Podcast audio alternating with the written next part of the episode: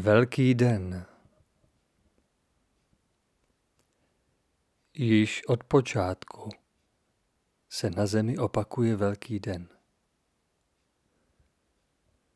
Pro vývoj každého pozemského hosta znamená mnoho. Od časného rána v tento velký den proudí nebeskou přírodou až k zemi síla sama. Tato čistá podoba síly vyvěrá z jediného zdroje, o kterém ví každý tvor, který chce být k sobě upřímný. Touto silou působí všechna dítka přírody. Je duší i tělem všeho, co přijalo formu. Pažemi prastarých, věčně mladých, člověkem kdysi uctívaných služebníků přírody prochází síla, aby přetvořena do mnoha odstínů přitékala k tomu, kdo čilým pohybem naváže spojení. Zachytává se na vážném chtění po tvořivém vyjádření dobra. Kdo se jí takto dokáže otevřít, počne konat činy, které zveme zázraky. Prostota je jejím průplavem a pokora cestou pro její přijetí. A síla chce být přijata a vyzářena v duchovních ctnostech do okolního světa. Jenom tak může dál proudit, oživovat a ukazovat cestu. Vést a pozvedat zdejší život k radostnějšímu pohybu. Nestačí si o ní nechat vyprávět, nestačí o ní číst a vědět. Nelze ji zastavit, aniž by se nestratila. Jen správně vedená dál zůstává živou. Planoucí milosedenství ji přetváří v hřejivé teplo, které vysílá kolem sebe a rozpouští srdeční led, který pronikl až do očí a oni oslepli pro dobro v lidech. Neochvějné hrdinství poskytne útočiště a pomáhá zesílit každému, kdo dobrý ještě nezesílil pro vlastní obranu hodnot, které poznal. Zářivá věrnost slouží všem svou opravdovostí. Nezná klam ani stíny nejasnosti. Jen ano a ne, podle svého svědomí a nejvyššího poznání. Posměšky ani rány ji nepřimějou ani na chvíli upustit zástavu, kterou ji darovala pravda. Je mnoho dalších podob, kterými smí ji vyjádřit ten, kdo snaží se být spíše menší než větší. Jen tiše stát a chtít. Otevřít se a chtít. Chtít a vykročit. Jen vykročení nás dělí od odvážného zápasu s malými i velkými protivníky, kteří na nás ještě čekají na cestě ke skutečnému vzestupu. Na každého, kdo nevzdá svou cestu, čeká chvíle osvobození. A když nastane ona chvíle a my spolu s úlevou a vděčností prožijeme věčnost přítomnosti, tehdy smíme vše nepotřebné poznat a odložit. V srdcích se náhle utvoří místo pro záchranný paprsek světla. Ten je zcela naplní a on se smí stát jeho strážcem. Strážcem pochodně pravdy, kterého již nesrazí starost, bolest ani nezralost do malomyslnosti.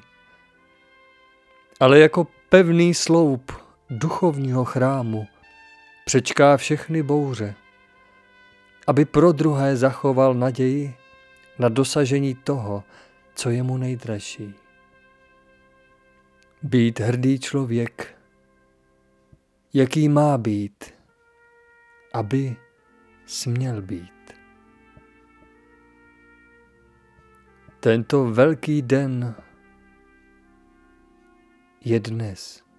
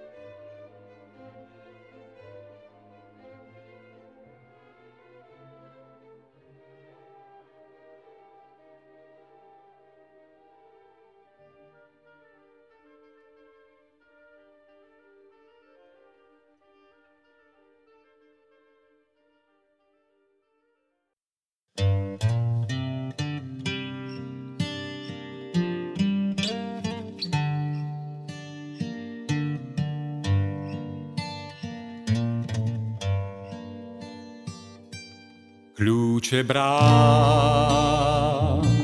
zamknutý. Medzi štít odlievaj príliv v srdci má. V srdci máš to, po čom túžiš Avšak len ak s láskou slúžiš, smieš mať nádej. Rokov pár preletí, časti tvár poznačí vrázkou, vtedy snáď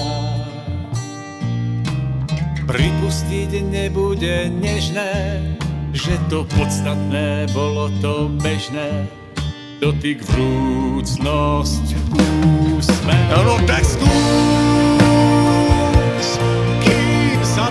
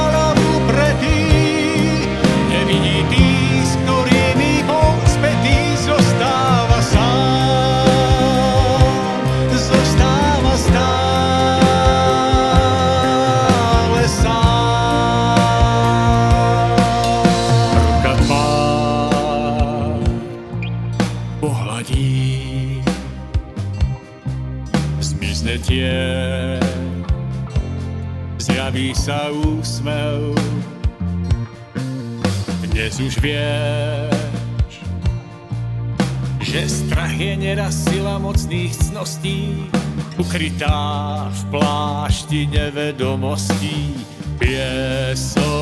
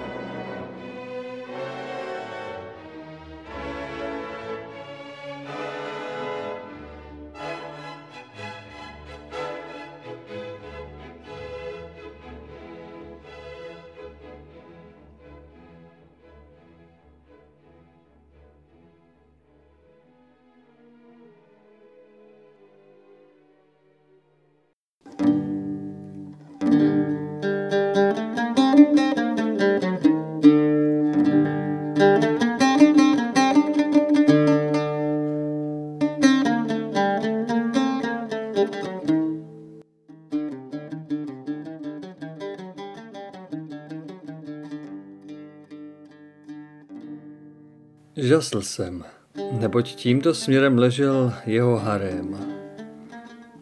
V jednom útulném pokoji se zastavil.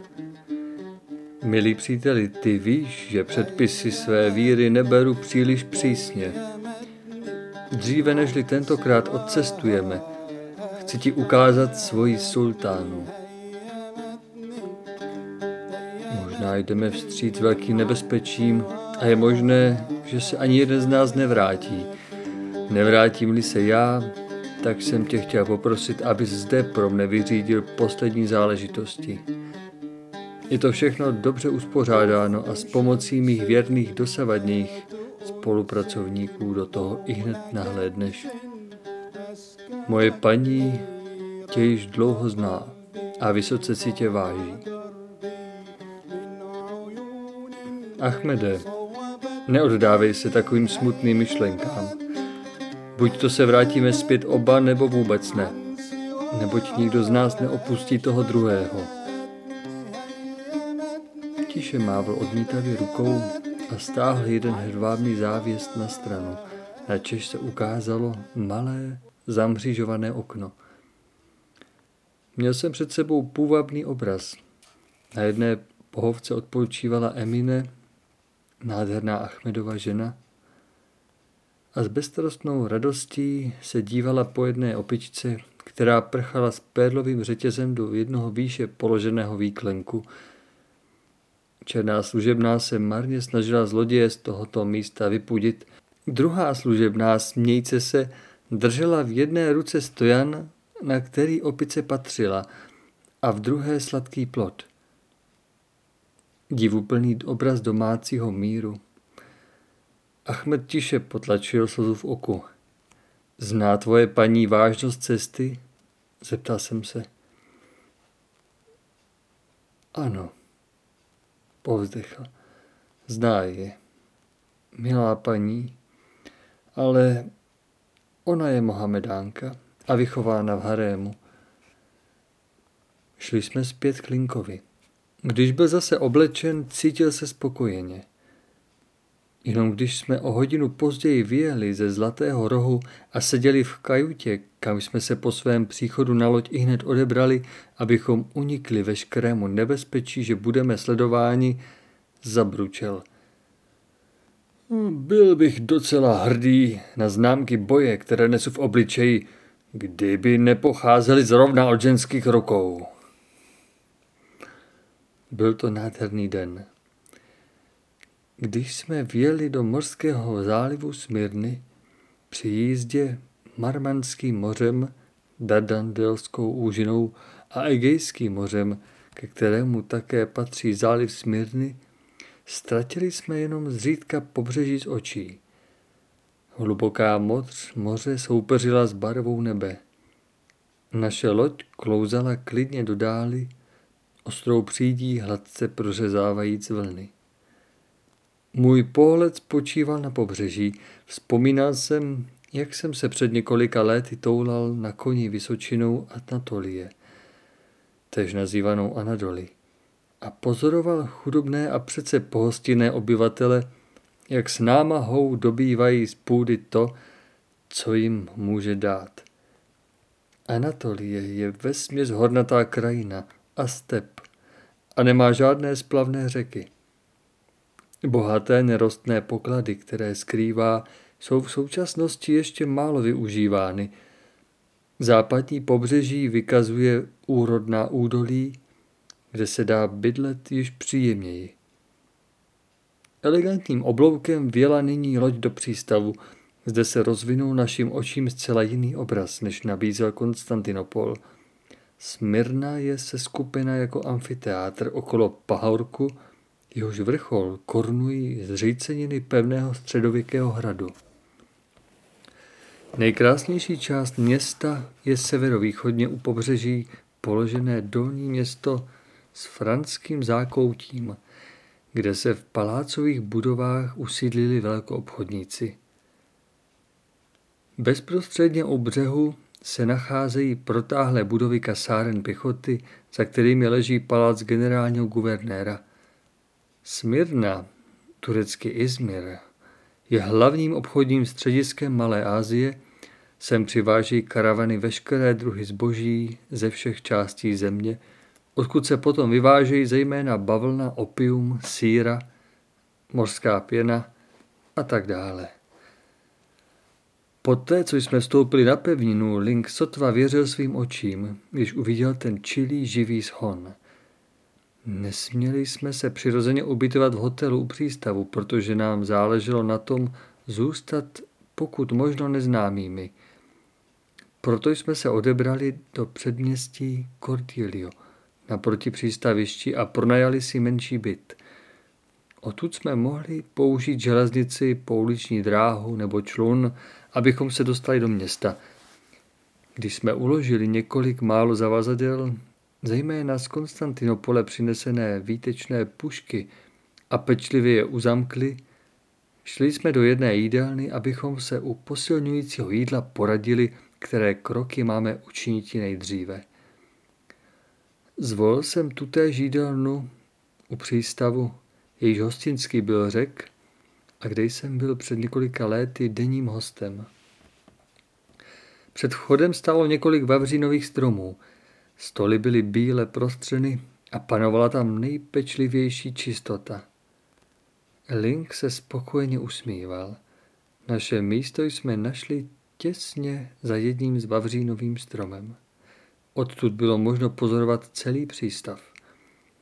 Ahmed nám nekývil a upozornil mě na Linka, kterému přes jeho truchlivost hrál úsměv kolem rtů. Link měl patrně hlad – a přistoupil již k velkému sporáku, který začínal na pravé straně vchodu a zabíral polovinu délky lokálu. V bezvadném pořádku tam stalo 14 velkých, blízkavě vyčištěných plechových nádob, ve kterých se nacházela do zásoby uvařená jídla. Toto zařízení lze vidět v mnoha jídelnách. Proto je při vstupu třeba místo do jídelního lístku podívat se do hrnců a vybrat si. To jsem mi Žilinkovi vyprávěl. Nyní se i hned od vchodu vyřítil k hrncům. My jsme ho mohli pozorovat jenom ze zadu a sledovat s obveselením jeho inspekci. Již přešel k třetímu hrnci, když první dva s potřásáním hlavy zase uzavřel, zatímco nejblíže stojící kuchař mu domlouval a zdůrazňoval přednosti každého jednotlivého jídla. Z toho přirozeně nemohl Link rozumět ani slovo. Opatrně zvedl třetí poklici. Stříc mu vyšlehla hustá pára. Ohnul se hlouběji, aby rozpoznal obsah, co se s ním náhle ale stalo. Uši se začaly pohybovat, knír se mu velmi energicky zježil. Hlava se odklonila, poklice řinčie vypadla z jeho ruky. Když se otočil, jeho nos byl úplně bílý. Vyslal k nám zoufalý pohled, potom bloudil kolem stěn, až objevil jedny dveře a vřítil se, držel křečovitě ruku před ústy z místnosti ven. Hostinský, který mne i hned opět poznal a plně respektoval, se trvával ve vyčkávacím postoji. S námahou potlačuje smích. Pokynul jsem mu. Efendi, zvolal tázavě a kvapně přišel k našemu stolu. Co má ta nádoba za hrůzný obsah? Hele mi ždi, Efendi. Mám vám přinést? Odmítl jsem. Objednal víno a řekl Achmedovi, ten obličej bych chtěl sice vidět, kdyby Link přišel dovnitř a nalezl porci hlemýžů před sebou, ale tomu nemůžeme udělat. Dotyčný se právě vrátil, mlčky se posadil ke stolu, vzal sklenici vína, která byla právě pro něho naplněna a vlili do sebe. Následovalo hluboké vydechnutí, potom se na nás zkoumavě podíval. Nebylo vám dobře? Zeptal jsem se účastně. Znovu se na mne zkoumavě podíval, jako by mé účasti nedůvěřoval. Potom ukázal s roztaženými prsty na osudný hrnec. Spálil jste se? Ptal jsem se s nevinnou tváří. Potřásl hlavou. Lemíždi, dokonce ještě se skořápkou. Na zádech, prostě jenom ve vodě vaření. A to má člověk jíst? Brr. Třáslo to s ním, jako by měl střídavou zimnici. Zajisté, odpověděl jsem klidně, vždyť při vaření vyjde dost tuku ven. Mám vám ukázat ještě jiná zvířátka v hrncích, která jste ještě vůbec neviděl? Tato jsou zde uvolňována trojzubou sekerou z kamenů, na kterých jsou přichyceni a vytahována z vody. Budete to moci ještě často pozorovat na břehu u chudých lidí a dětí. Prosím, pojďte. Pokračoval jsem dále s přivětivým úsměvem, když mi odpověď zůstal dlužen. Chci vám ukázat a vysvětlit obsah ostatních hrnců. Pro pána krále chcete mě zabít, křičel stěšeně, bráně se a drže před sebou vstaženy obě ruce. Z jeho očí hovořil děs a úplně zbledl. Buďte bez starosti, uklidnil jsem ho. Nechám zvlášť připravit pro vás takové jídlo, se kterým budete v každém případě plně souhlasit. Nechal jsem péci na roží několik kusů masa a dal hostinskému příkaz k zvláštnímu pokrmu jako zákusku, který byl při mém posledním pobytu mým oblíbeným jídlem. Link se při pohledu na maso zcela uklidnil a jídlo mu znamenitě chutnalo. Víno bylo také vynikající a tak se dostal do veselé nálady. Právě se objevil se svojí skříňkou čistič bod. Pokynul jsem a on poklekl vedle Linka, táhna jeho nohy na skříňku. Tento poněvač seděl zády k silnici, nepozoroval Turkův vstup a když cítil, že mu někdo uchopil nohu, Lekl se a zároveň rozlobeně vyskočil do výše, rovný jako svíce. Co se to tu k čertu zase děje? Co ode mě chcete, člověk? Vyčistit vám boty. Máme to všichni zapotřebí. Vpadl jsem. Zde to můžete mít v pohodlí a nechat si obě boty vyčistit při pití kávy, při čtení novin nebo během jídla. Ach tak, to je něco jiného, to si ovšem dám líbit. Pohodlně se nyní natáhl na židli a zatímco mu Turek čistil boty, držel ladně v ruce sklenici s vínem a připíl Achmedovi se slovy Váš národ má sice svoje zvláštnosti, ale v základě hmm, se mi líbí. Nebylo to zde vůbec špatné. Konečně došlo na mnou objednané jídlo. Vypadalo to přesně jako ragu a šířilo příjemnou vůni. Link se na mne nejprve nedůvěřivě a zkoumavě podíval. Nehnul jsem ani brvou. Nýbrž mluvil zcela k věci, když se znovu zkoumavým pohledem na nás přesvědčil, že to musí být chutné. Vzal si malou porci na svůj talíř a ochutnal. Hmm, výtečné, opravdu výtečné, usmíval se, silně mne udeřil na rameno a zvolal, máte ale vytříbenou chuť. Těší mě, že to odpovídá vaší chutí, Linku. Lichotivě se směje, nabídl jsem mu celý zbytek, který z díky přijal. V duchu jsem si šibalsky pomyslel, kdybys ty jenom věděl, co to bylo, tak bys mi v každém případě i hned všechno hodil na hlavu. Byli to titíž, mnou již zmínění měkkýši z moře, kteří vyvolali Linkovo zděšení. Jenom jinak připravení. Speciální jídlo tohoto podniku. Dnes jsem ale Linkovi nechtěl o tom nic říci, nýbrž až si na ta jídla zvykne. Navrhl jsem Achmedovi, abychom tuto jídelnu stále používali a místo, na kterém jsme seděli, si nechala pro nás rezervovat, neboť odtud jsme mohli velmi dobře pozorovat připlouvající lodě. Achmed s tím byl srozuměn a nyní naléhal, jaké kroky zamýšlíš udělat k vypátrání Alžběty. Nesmíme přece ztrácet čas. Vždyť zajištění tohoto místa je již prvním krokem. Ale příteli nerozumím. Nech si to vysvětlit, Achmede. Když se sami odstl v našich rukou a my jsme našli ten lístek, připadla jsem i hned na myšlenku, jakým způsobem bychom mohli co nejrychleji objevit místo Alžběti na pobytu. Co myslíš, že sami udělá, když bude zase volný? Poněvadž se domnívá, že jsme na cestě do Damašku, pustí se rovněž i hned touto cestou. Vždyť v tom jsme ho oklamali. To neudělá. Nýbrž bude i hned cestovat tam, kde pobývá Alžběta, vysvětlil jsem si s totou. Ach, nyní rozumím, zvolal Ahmed. Myšlenka je to dobrá. Myslím si to také. Neboť jestliže je Alžběta ještě vesmírně, tak nebudeme muset na jeho návrat dlouho čekat a budeme ho moci nepozorovaně sledovat, poněvadž on netuší, že jsme tu. Proto také nebude dostatečně opatrný. To je všechno dobré, ale máme nečinně očekávat příjezd lodi? Co se mezi tím může všechno s Alžbětou stát? Bude stát pod boží ochranou. Odpověděl jsem vážně. Příští den nebyla žádná loď z Konstantinopole hlášena, taková byla očekávána teprve druhého dne ráno.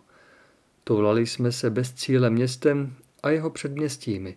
Myšlenka nečinnosti nás trápila. Co budeme dělat, když se moje předpoklady nenaplní? Link byl nyní veselý a dobré mysli. Těšil se ze všeho, co viděl a jmenovitě ho opoutávali karavany táhnoucí podél přístavu.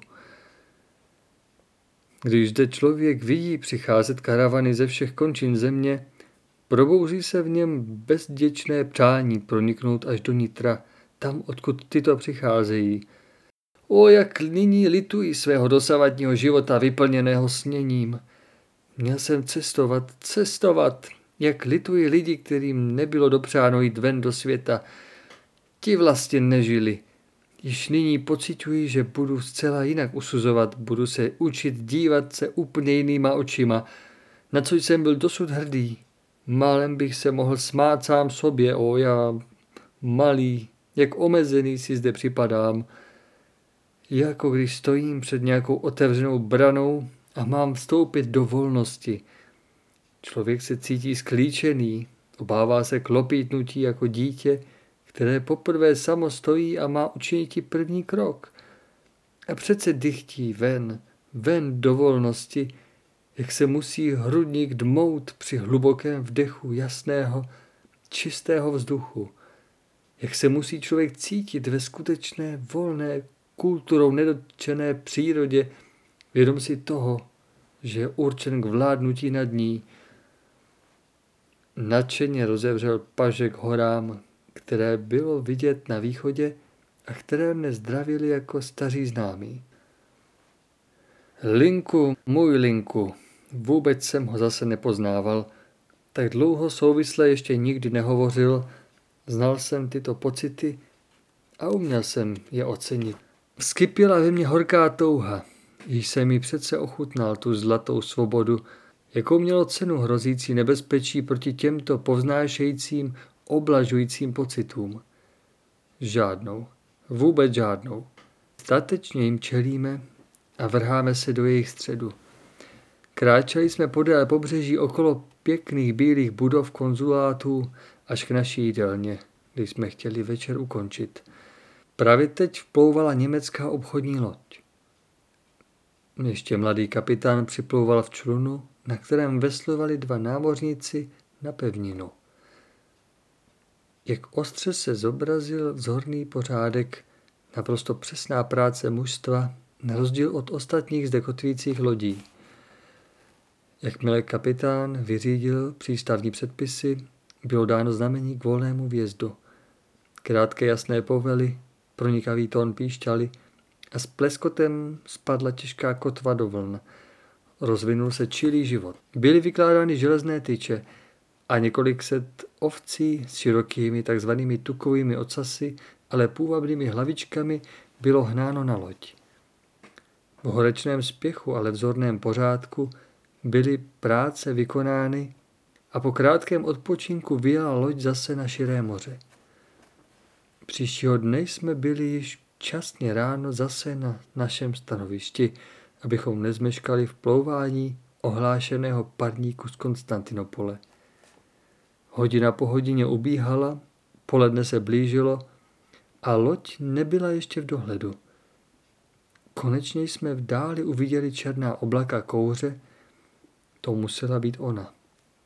Poněvadž jsme věděli, že do příjezdu lodi uběhne ještě několik hodin, vyšli jsme si ještě na kratší procházku.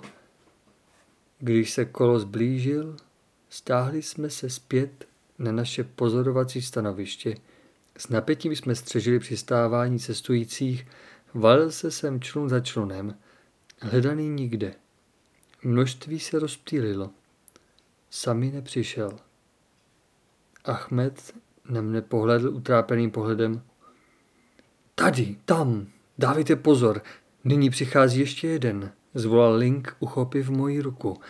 Nechám si i hned uvařit hlemíždě a předložit vám je k snídani, není-li to jeden z těch chlapíků. Člun se přiblížil. Nyní bylo možné zřetelně rozeznat cestující, avšak pasažér držel hlavu svěšenou. Zůstaňte zde, budu ho sledovat, jestliže je to jeden z těch tří. Zvolal jsem k Achmedovi a Linkovi. Musel jsem si pospíšit, aby mi neunikl, nebo již vystoupil a obrátil se vlevo, aby zahnul do první příční ulice. Bylo to pro mne těžké sledovat za jasného dne tohoto člověka, aniž bych byl spozorován. Ještě jsem nevěděl, zda je to vůbec ten pravý, neboť jsem ještě nemohl vidět jeho obličej. Šel stále dál.